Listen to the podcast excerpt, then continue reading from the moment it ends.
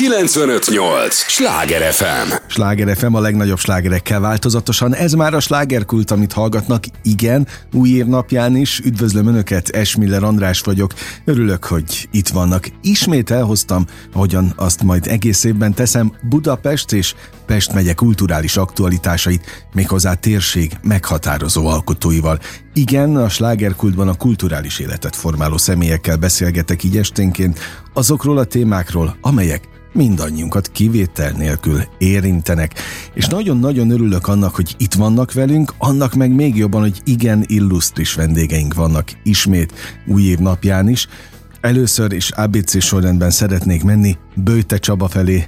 Fordulok, aki Ferences rendi szerzetes, nem mellesleg pedig a Dévai Szent Ferenc Alapítvány alapítója, akivel már szenteste találkozhattak itt a slágerkultban, de most csatlakozott hozzá Csender Levente József Attila díjas író is, nem véletlenül, mert ők így ketten Fényből és Sárból címmel egy könyvet adta ki, nem is olyan régen óriási sikerrel mutatták be itt a fővárosban. A kötetet és ennek majd számtalan író-olvasó találkozója is lesz majd a folytatásban, tehát ízig-vérig helyi témáról beszélünk, ami Budapesthez is kötődik, no meg szerte a nagyvilágban még mindenfelé. Három év utazás, beszélgetés és kutatómunka eredményeként született meg ez a könyv, az eddigi legátfogóbb, legizgalmasabb, számos titkot fölfedő életrajz Csaba testvéről és a 30 éves Dévai Szent Ferenc alapítványról. Nagyon örülök annak, hogy így most együtt lehetünk, és együtt nyitjuk az új évet. És én mindig mondom, hogy le a kalappal az írók előtt, mert pontosan tudom, hogy egy könyvet megírni az nem két perc, ez a könyv is meddig tartott? Három évig? Szeretettel köszöntöm a hallgatókat, és boldog új évet kívánok én is. Hát most már négy év ez a munkakapcsolat. A kézirat lezárásakor még azt mondtuk, hogy három év, de most, most már, már eltelt ez, az idő. Igen. No, és hogy van ez az életrajzíró meg a főhős között? A bizalom azt tudom, hogy az az alap. Bizalom nélkül ezt nem lehetne. Elmondhatok egy kulisszatitkot, most itt kint találkoztak a stúdióban, amikor kimentünk, és azt láttam, hogy majdnem puszi volt az üdvözlés, de, de valami nem, nem puszit láttam, hanem a fejek összeértek, ahogy, ahogy a kezet ráztak. Hát, és ugye dicsér, elhazott a dicsértessék a szerzetes felé Levente részéről. Na mi, mi volt ez a, ez a majdnem férfi hát, puszi vagy üdvözlés? Általában én mindenkit így pakszolok, tehát hogy békel veled, és ilyenkor hát a homlokunkat szoktuk összeérinteni. Oké. Okay. Tehát én nem is láttam még, esküszöm. Hát a szerzetesek általában nem puszilóznak, vagy nem Aha. tudom, miféle ilyen de az, hogy közelségünket, a másikhoz való ragaszkodásunkat, tehát ezzel a módon szoktuk Értem. kifejezni. Hát a templomba is, amikor szertartás közepette is, hogy béküljünk ki szívből egymással, hát akkor is általában ez a jele annak, hogy hát igen, másikat elfogadom, vagy hozzatartozok, hogy egyek vagyunk. De nekem ez a bizalmat is jelentette. Hát ha szerzetesek egymás között köszönnek állító, általában így, Levente ugye nem szerzetes. Én nem vagyok szerzetes, de mi is így szoktunk. Na, de hát akkor ez valahol mégiscsak egy, egy sokkal nagyobb szövetség, vagy egy, egy szorosabb szövetség, mint egy átlagos újságíró és interjú alany közti kapcsolat. Hívő ember számára ez nagyon egyszerű, mert ugye én tudom, hogy Leventéért, de érted is, mindannyiunkért Jézus Krisztus meghalt, és ugye az én Uram, Istenem, téged annyira szeret, hogy érted, meghal, hát akkor logikus, hogy én is valahogy ezzel a bizalommal, ragaszkodással, szeretettel kell közeledjek embertársaimhoz. És természetes, hogy én hiszem azt, hogy Levente jót akar, ha bár az elején próbáltam, még két másik könyv született, mert mindig másról beszéltem, nem magamról, de... Nem aztán... lehetett irányítani ezt most Leventéhez? Nem, Csaba testvér az elején azt mondta, hogy ez ilyen könyvet postmortem kell megírni. Aha. És én mondtam neki, hogy hát Mike Tysonról is írtak már életrajzot, meg sokakról hát is meg, van. Meg, meg mennyiről, akiről nem is kellett volna. Ő is van olyan nehéz súlyú, csak másképp, és azt gondoltam, hogy, hogy én ezt szeretném megírni, de mindenképpen is így kellett úgy egyensúlyozni, hogy nem mondja, hogy nem, de ő magát nem akarta fényezni, tehát Aha. hogy nem akart ő a könyv középpontjába lenni, de hát egy életrajzi könyvnek mégis valahol a középpontjába van. Szóval ez ilyen több évig tartó egyensúlyozás volt, hogy nem mondja azt, hogy most már hagyd abba, vagy menj tehát el. Előtte kellett akkor két könyv hogy ez megszülessen. Igen, Fény, fényből és sárból, ezt mondjuk el a, a hallgatóknak, így keressék a boltokban is, Böjte Csaba élete és én elolvastam, ugye direkt kifejezetten úgy szerettem volna ezt az interjút elkészíteni, hogy lássam, hogy miről van szó. Egyébként zseniálisan megvan írva, ezt most, ezt most a, hadd mondjam el a... Jó a, volt a téma. A, a a, a, az az alap, de hogy egy könnyed, befogadható olvasmány, ami persze rendkívül komoly a témák is súlyosak. De, de azért millió titok van benne. Tehát én például nem tudtam, hogy, hogy Csaba testvér nem érez szagokat. És közben elárulja, hogy hát ez egy óriási áldás. Na, hogy van ez? Igazából Isten bármit ad, Selejte, vagy, nem telejt, teremtesz, igen, már tudjuk. Úgy, úgy tökéletes, hogy van. Tehát van az a az egész fiatal világ? ember, akinek keze, lába hiányzik, uh-huh. és megtölti az arénát. Uh-huh. Én gondolom, hogy ő így tökéletes, mert ha meg lenne keze, lába, akkor nem tölteni meg az arénát. Jogos, jogos. És mondtam én is, hogy nekem is, tehát egy ez egy titkos karizmám, hogy nem érzem a szagokat. És ugye hát ez hivatásom alapján nagyon sok szegény embernek a házába bemegyek, ahol nem mindig van a higiénia, mit tudom én, azért toppol, és hát ilyenkor sokszor meg is kínálnak ilyen-olyan étellel, vagy, vagy süteménnyel, amit ők ugye maguk módján elkészítenek. Illik elfogadni? Hát én mindig el tudom fogadni, és nem jelent komolyabb problémát, mert tudom, a gyomorsav az, az mindent semlegesít.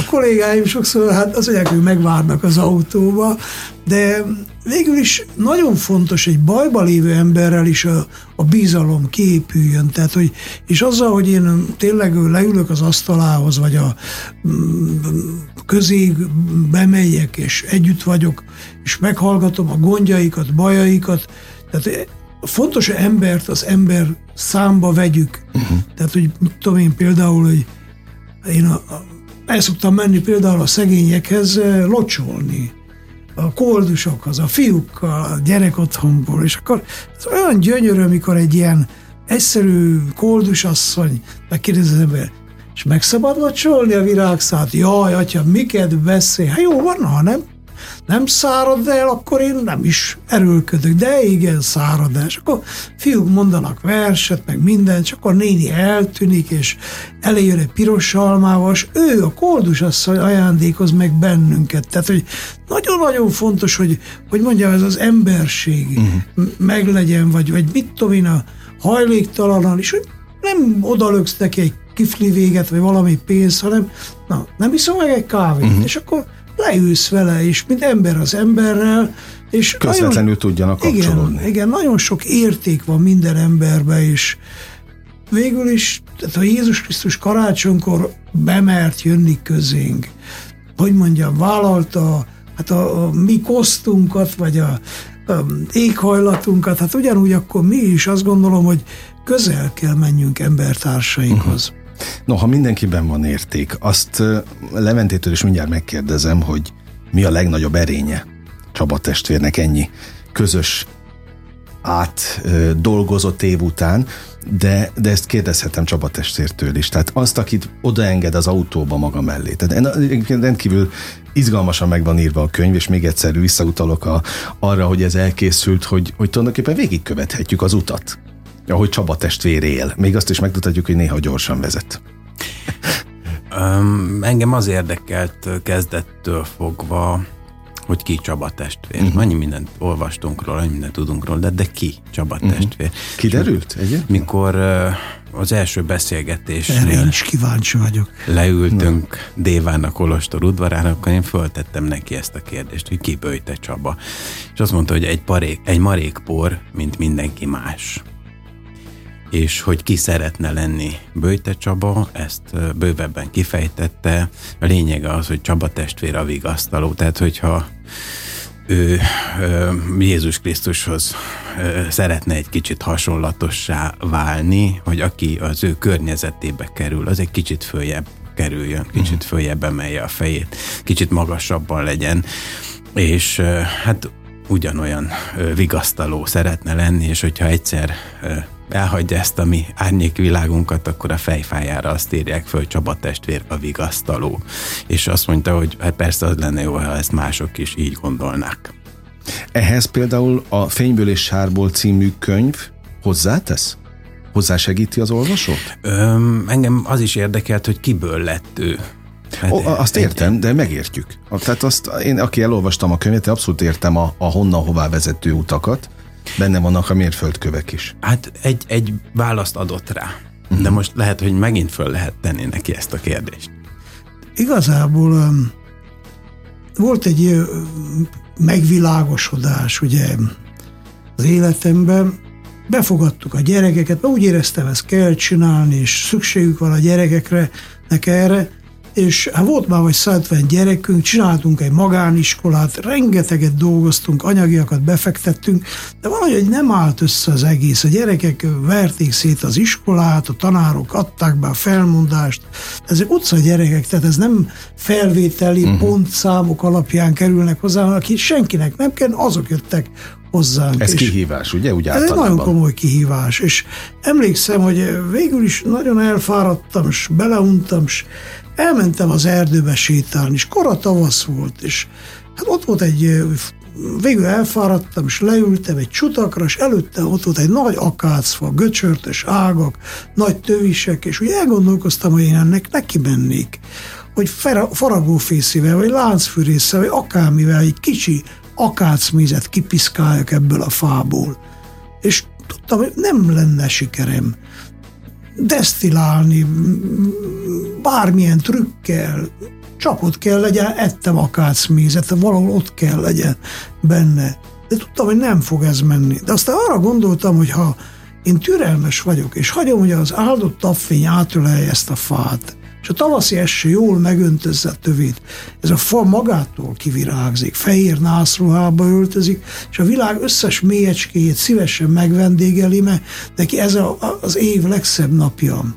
És akkor értettem meg, hogy igazából mi egymás számára ilyen áldott napfény kéne legyünk. Uh-huh. Ilyen jó meleg tavaszi eső, tehát a másikból kiszeressük a jót neki erőltessük, neki kényszerítsük, neki udvaroljuk, neki mit tudom én pénzzel megvásároljuk, hanem, hanem mert jónak lenni jó. Uh-huh. És hát ugye akkor volt, hogy hazamentem, és hát mondta, ez húsvét előtt volt, gyere a kollégáknak, hogy ültessék ki a templomba az első sorba, hát minden osztályból a legrosszabb gyerekeket. Hát mondták, itt a három sort is tele tudnak rakni, mert van felhozatal, de minden osztályból két-két gyerek volt, és akkor így meg is lett a 12, hogy mondjam, fiatal, és ott ültek az első sorba, és hát a Szentmisén a prédikációban elmondtam, húzzák le a cipőjüket, hoztak vizet egy kancsóval, egy mosdótálat törülközött, és oda mentem az intézet legcsintalanabb, vagy hogy mondjam, gyerekéhez, és lehajoltam, megmostam ott a templomba mindenki előtt a lábát, és lehajoltam, és megpuszíltam a lábfejét. Olyan csend lett a templomba, hogy légy zömmögését is lehetett hallani. Nem értették? És, és oda jöttek a végés segressével hozzá, de papbács, ezt miért csinálta? Uh-huh. Hát mondom, nézzétek, Jézus megpróbált az apostolóval, neki bejött, hát ha nekem is bejön. És olyan örömmel tudom elmondani, hogy ezek a fiúk közül ötön most kollégáim. De jó. Házakat, gyerekotthonokat vezetnek, és nyugodtan ülök én itt, mert tudom, hogy ők a, uh-huh. a gyerekekre jól vigyáznak, uh-huh. és munkájukat becsülettel végzik. Tehát ezért is szeretném valahogy elmondani mindenkinek, hogy mindenkiben ott van hát a kivirágzás utáni vágy. Tehát ugye uh-huh. tavasszal lemész a pincébe, kis krumpli a magad sziráját növeszti a fény felé. Miért? Mert minden, ami él, az szeretne gyökeret ereszteni, kibontakozni, virágot bontani, gyümölcsöt teremni. És én azt hiszem, hogy a rádióhallgatók is mindannyian ilyenek. És nekünk az lenne a dolgunk a kedves férnek, feleségnek, szomszédnak, főnöknek, vagy beosztottnak, egymásból kihozzuk, uh-huh. hogy egymás számára ilyen jó meleg tavaszi esők legyenek. És a gyerekeket is erre biztatom, hogy lehet, hogy nehezen megy ez a szorzótábla, vagy de mosolyog rá a tanárnőre, és segítsél neki az órára be, becipelni a szemléltető eszközöket, és figyeljél, és jelenkezzel, és és hát hál' Istennek működik, mert De a gyerekeink elvégzik egymás után az éveket, és szépen haladnak. Ezt egyébként már a Szenteste hallható műsorban is tapasztaltuk a, a gyerekeknél. És ha egymásra mosolyognak, akkor utána a világ is visszamosolyog. Talán Igen. van egy ilyen egyensúly. Leventét kérdezem, hogy most ugye nem látják, vagy nem látnak minket a hallgatók, de hallani hallanak. Én láttam is, bocsánat, nem kibeszélni akarom, és nem ezzel a szándékkal teszem, de elérzékenyült Csaba testvér. Kérdezem Leventét, gyakran megtette ezt az elmúlt években, amíg a közös munka zajlott? Igen, szentmiséken is el szokott mond egy-egy olyan történetet, ami őt megérintette valamiért, és akkor ez, hogyha eszébe jut, akkor ez gyakran. Tehát férfi szemérem az nincs vele. Ilyen szempontból.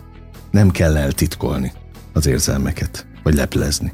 Hát ugye Bagdi Emőke mondja, hogy érzelmi analfabéta a mai világ. És én azt gondolom, igenis, kell, hogy vállaljuk azt, hogy igen, van félelmünk, örömünk, mm, szomorúságunk. Igen, ezek az értékek, mind a hangszeren, a húrok ott vannak bennünk, és ezek nem szabad bennünket befolyásolni, hogy döntéseket hozzanak helyettünk, de mindenképpen logikus, hogy uh-huh. életünk része, és az nem jó, hogyha valaki ezeket kiírtsa saját magából. Én úgy gondolom, a vágyaink, az érzelmeink, a hangulataink, azok drága paripák, amiket, hogyha, na hát, amik ha arra mennek, amerre akarnak, akkor mindent letaposnak. Hmm.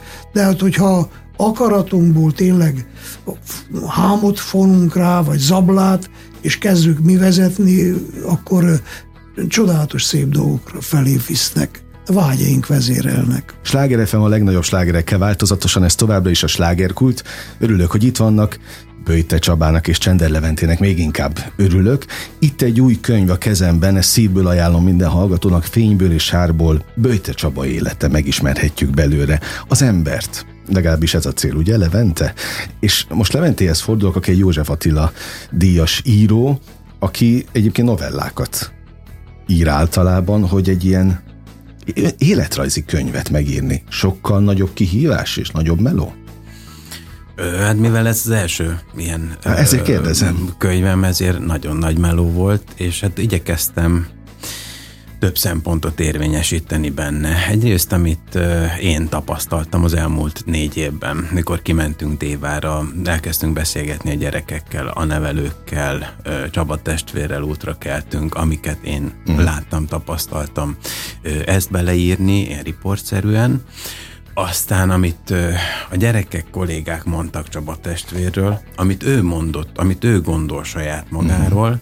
és amit ö, sikerült kikutatnom, mert emögött van egy, egy kutató munka is, amiben uh-huh. megtaláltam a régi verseit az utunkban, De. az ifjú munkásban, és ö, hát beszélgettem a gyerekkori barátaival, akikkel együtt Csíkszeredában felnőtt, Molnár Vilmos író kollégám volt a kapocs, uh-huh. ő vitt el a többi kollégához, gyerekkori baráthoz, és nagyon jó élmény volt velük kimenni a Szent Annatóra, ahol ők fiatal hippiként sátoroztak, és akkor ott kint leültünk és meséltek erről az időszakról. Szóval mindegyik időszaknak, mindegyik résznek nagyon-nagyon örömmel futottam neki, és ez aztán összeállt egy egész. Ezt most megint az, a hallgatóknak mondom, meg a leendő olvasóknak, hogy kicsit rockstárként is meg lehet ismerni. Bőjte Csabát, bocsánat a kifejezésért, de abszolút lejött, és nem is gondoltam volna egyébként. Úgyhogy ez nagyon izgalmas a, a, az olvasmány. Milyen volt a bemutató? A Pesti bemutató, mert most ugye speciális íróolvasó találkozók is vannak itt a fővárosban, pont ezért beszélgettünk. Hát házas volt, úgyhogy Csaba testvér, milyen volt a bemutató? Én mindig, akkor lehetőségem van, hát a nagyfőnökről szoktam beszélni, Aha. mert jó társaság, és örülök, hogyha van lehetőségem tényleg, hogy mert végül is kibőjte Csaba, gondolkoztam. Tényleg egy marékpor, mindannyian azok vagyunk. És ezen a marékporon szeretne Isten fénye felragyogni. és mindannyiunkon szeretne felragyogni. Nagy kérdés az, hogy merem-e befogadni, merem-e hordozni ötleteket. Isten ad, folyamatosan ad. Tehát, hogy ő, mit tudom én, az első gyereket, amikor befogadtuk, hát ott volt. Néni hozta, állomáson talált egy gyereket, elhozta a plébániára, hova vigye este, hat óra volt, kezdődött a mise, hát mondta, üljön le, hát most vigye haza, hát maga találta, magáé, hát azt mondja, elhagyja a férje, hát mondta, engem meg e- a püspök fog elhajtani, tehát szóval nem volt ez a kitalálva. Uh-huh. Na de tény az, hogy azon a szentmisén az az olvasmány hangzott el, hogy Jézus mondja, aki egyet is a legkisebbek közül befogad, az engem fogad be. És ugye én, mint Isten papja, hát azért mégiscsak ciki, hogy jön a nagy főnök kopogtat, csak azt mondom, nincs hely. Szóval hát én magamba gondoltam a misén, hogy hát na, visszajön a segrestségbe, lesz, ami lesz. Aha. Igen, mondok. Tehát, hogy mondjam, Isten nélkül nem mertem volna Világos. ezt bevállalni. A könyvet sem? Hát az sem, meg az egészet, tehát egész másképp alakult volna az életem, tehát hogy én sokszor mondtam a gyerekeknek is, hogy ha most azt mondanák, hogy na össze kell pakolni, és el kell menni, mert Tanzániába nyíl egy új Ferences kolostors, elhelyeztek oda, de még van egy mondatod, mondd el, akkor én a gyerekeknek elmondanám, nézzetek gyerekek, jó Isten nekem a legjobb barátom. Én vele szoktam beszélgetni, Szentíráson, az oltári szentségbe, nagyon sok jó ötletet kaptam tőle, útmutatás, eszembe juttatja, amit mondanom kell, nem tudom miféle. Gyerekek, nézzétek, hát barátkozzatok össze az Istennel. Atyám, nézd, ők az gyerekek, akik rám bíztál, most nekem el kell menjek. Na, beszélgessetek, mm. szeressétek egymást. Na, Isten áldjon. És akkor, tehát ennél fontosabbat én nem tudok mondani senkinek, mint hogy a, hogy döbbenjen rá, hogy nem egy lakatlan uh-huh. sziget. Hogy az ő szívében, testében ő Szent Háromság temploma, Isten hordozó, mindannyian, hát teoforok, krisztoforok vagyunk, Isten uh-huh. hordozók vagyunk, és hát ez a ha már ott van a világ mindenség ura te szívedbe, akkor hát próbálj megszólítani őt. Ő, aki adta a füledet, egész biztos hallja te szavadat. Ő, aki megszólít tégedet, hát akkor biztos, hogy te is megszólíthatod őt, és beszélgessetek. De azt gondolom, hogy ebből a műsorból is most nagyon sok ilyen útravalót kapnak, hát még a könyvből, ami ugye Levente keze nyoma, de egymás nélkül nem ment volna a, a kettő. Hát, ö, nem ment volna Csaba testvér nélkül, aki nem sokára 65 éves lesz. Szívből gratulálunk. A Szent Ferenc Alapítvány pedig 30 éves uh-huh. volt 2023-ban. Tehát... Hát ilyen szempontból minden arra abba az irányba ment, hogy ennek a könyvnek meg kell születnie, na de aki a nagyfőnökről szeret beszélni, hogy elmondta, annak okozott-e problémát magáról beszélni, kérdezem a szerzőt. Lehetette érezni az elmúlt években azt, hogy jobban megnyílik időről időre, vagy, vagy azért volt ebben is sok munka? Mindig megnyitni és újra nyitni azt az ajtót. Hát sokat beszélgettünk, és akkor így lépésről lépésre. Nyilván én nem akartam olyan területekre menni, ami neki kényelmetlen. Mm. Vagy De ehhez képest vannak természetesen ebben a könyvben, most azoknak mondom, nyilván vannak olyanok is hallgatók közül, akik most azt gondolják, hogy majd itt, itt a nagy titok kiterül a, a, azokból a, a témákból is, ami nem feltétlenül komfortos, de benne vannak, ezt mondom mindenkinek. Nagyon szépen van tálalva egyébként. Ö, azt gondolom, hogy, hogy nem szeret magáról beszélni Csaba testet. Ezért kérdeztem. Tehát az, az volt ebben az izgalmas, hogy akkor, akkor mégis én, én róla szeretnék megtudni, uh-huh. kiből lett Böjte Csaba, honnan jött, mik a gyökerei, hogy, hogy, hogy épült ez az egész történet egyik lépésről a másikra, milyen, milyen fordulópontok voltak, milyen határhelyzetek voltak. Én megkérdeztem tőle, hogy mikor volt-e olyan helyzet az életében, amikor majdnem bedobta a törölközőt. És volt? Volt, igen, és akkor e, a, a kis Muncseli történetet mesélte el, uh-huh amit ami belekerült a könyvben, meg arról írt is annak idején a sajtóban is megtaláltam Nicaragua címmel egy nagyon-nagyon mhm. szép és erős levelet, mikor az megtörtént, és hogy, hogy, találkoztunk azzal a fiúval is, aki, aki aztán ennek az esetnek a következtében, illetve a testvére is uh-huh. ott nőttek föl Démá, Déván, velük is kimentünk oda Kismuncsára. Szóval, hogy, hogy nekem ilyen élő közelségbe került ez az egész történet, de nagyon-nagyon drámai. Tehát, hogy, hogy, hogy engem úgy, úgy is érdekeltek ezek, mint történetek, mint novellis, tehát hogy, hogy mik azok a történetek, amik, amik olyan erősek, kerekek, és hát nagyon sok volt, és azt is el kell mondanom, hogy nagyon sokat kellett kihagyni a könyvből, mert akkor lehet, hogy 6000 oldalas lenne. De az egyértelmű volt, hogy a kellemetlenebb témákat is bele kell tenni, tehát amikor ez a karaktergyilkosság féle őrület ment, akkor, akkor önök ketten megbeszélték azt, hogy, hogy erről írnunk kell? Vagy valahogy ennek szerepelnie kell a könyvben? Én, én ezt végigkövettem, és az érdekelt ebből a történetből, hogy Csaba testvér ezt hogy éli meg. Uh-huh. És mhm. amikor mi, én kimentem Dévára, vagy találkoztunk, akkor, akkor beszélgettünk. Lehetett rajta látni, hogy viseli? Igen, igen.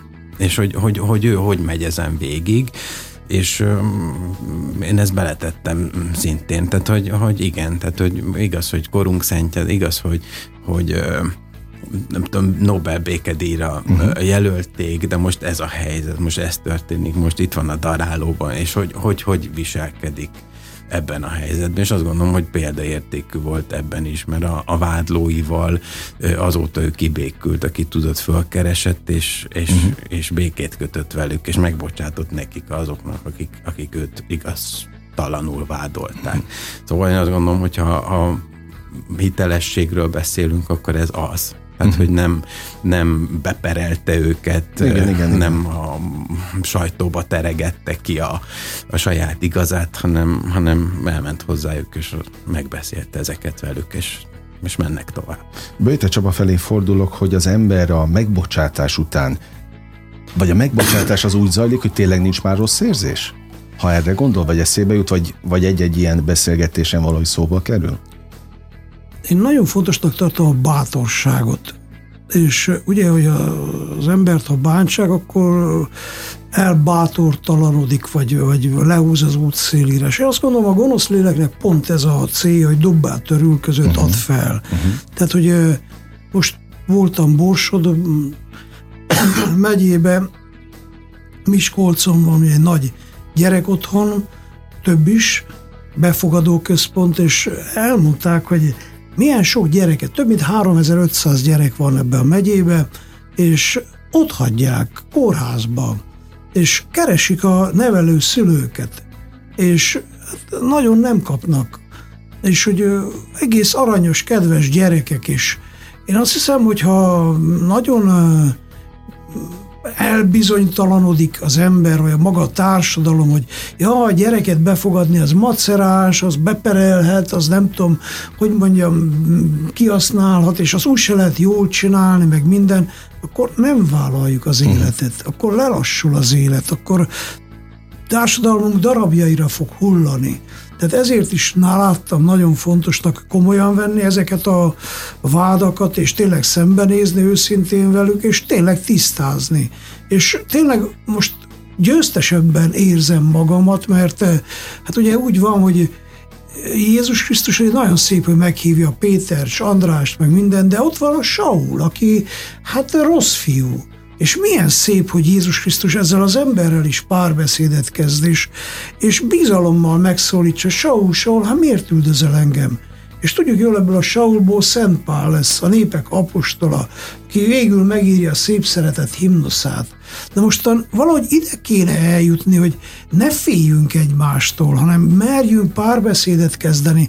És az azt hiszem, ez nem csak az egyéni ember szintjén, hanem mostan ugye Ukrajnas Oroszország, vagy Gázai övezet, vagy lehet beszélni, hogy milyen jó lenne, hogy hinnénk abba, hogy a másikban ott van a mi Urunk Jézus Krisztus, és hogy, hogy a, a virágot, a gyümölcsöt piszkáljam ki a másikból, szeressem ki, mm. hogy ne, mert ugye a mai ember nagyon könnyen úgy gondolkozik, hogy hát én vagyok a jó fiús, ő a rossz, és ilyen statikus világ, és a fehér na, itt a gyilkos cápából uh-huh. nem lesz a kezes bárány, és a zombikból nem lesz jó barát, hanem azokat csak ki lehet írtani, vagy a terroristát, ahol nem tárgyalunk. Hát a Saul az egy terrorista uh-huh. volt, és Jézus tárgyalt, és nem hogy tárgyalt, hanem beemelte az apostolai közé. Igaz? És hát ugye most nagyon izgalmas, mert van egy eh, jó öt év, hat évvel ezelőtt megismertem egy férfit a fegyházban. És dolgoztunk együtt, ő megírta Szent Adorján történetét, meg mindent, és akkor is mondta, és tartottuk azóta is a kapcsolatot, hogy ha kiszabadul, ő szeretne nekem munkatársam lenni. És most kiszabadult. És most beállt. igen, na most nagyon-nagyon kíváncsi vagyok, hogy tényleg, hogy, hogy az, mert ez egy nagyon tehetséges, ügyes ember, és el is mondtam, hogy azt, amit Isten ajándékba adott, hát azt hát ha tíz évet kap valaki, akkor nem éppen jó dologra Világos. használta, és, de most van egy lehetőséged, hogy abból, amit kaptál, amivel Isten feltarisznyált, abból teremtsünk Tehát csodát. van új esély mindig. Igen. És én azt gondolom, hogy mi keresztények valahogy ebbe kellene hinnünk, és ezt a hitet, hogy igen, a Zakeus hát egy rossz fiú, de ha lejön a fáról, és jól elbeszélgetünk, mm. talán egy pohár bort is megiszunk együtt, akkor lehet, hogy tényleg föláll, és azt mondja, hogy vagyonon felít a szegényeknek adom, vagy, vagy a garadai ördöngös, aki mindenkire kiabál és dobál kővel, meg nem tudom, aki, aki halálunkat akarja, de hogyha én oda megyek, és én szóba állok vele, és leülök vele beszélgetni, akkor, akkor belőle is eléjön az ember, az érték, és, Uh-huh. Hát végül is ez a 6000 gyerek, akit a 30 év alatt befogadtam, én engem meggyőzött, hogy ez, ez nem elmélet, ez nem szép mese. Tehát én nem hiszek egy olyan Istenbe, aki utópiát kergettet velünk. Tehát ez egy járható út. Uh-huh. És én a kedves rádiók hallgatóknak is új év van, új esztendő, új szívvel, új célokkal, induljunk neki így a világnak, hogy szeressük ki egymásból a jót. Higgyem azt, hogy mindenkibe ott van egy szép szeretett himnusz, de ahhoz, hogy azt ő megírja, hát kellek én is. És kell az én türelmem, jóságom, szeretetem.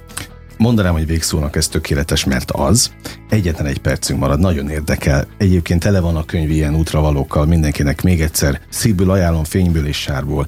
Csender Levente szerző Böjte Csaba életéről írt. Mit tanultak egymástól? Ugye mindenki tanul valamit a másiktól. Tehát Csaba mit tanult Leventétől, és Levente mit tanult Csabától? Ö, ezt, amiről beszélt Csaba testvér, ezt a bátorságot, hogy, hogy ne bizonytalanodjunk el, merjünk belevágni a dolgokba, a magunk félelmeit tegyünk mm. félre, és higgyünk abban, higgyünk a jó Istenbe, hogy, hogy ő tudja, hogy mi nekünk merre kell menni. Tehát bátorság. Oké. Okay. Na is fordítva. Hát ugye mondta Levent, hogy szeretnék vigasztaló, bátorító lenni, hát nem tudom, hogy ez valami érdeme ebben van-e, de ugye Leventének két gyereke van, az egyik autista, és hogy, hogy ő, ő ezt vállalja.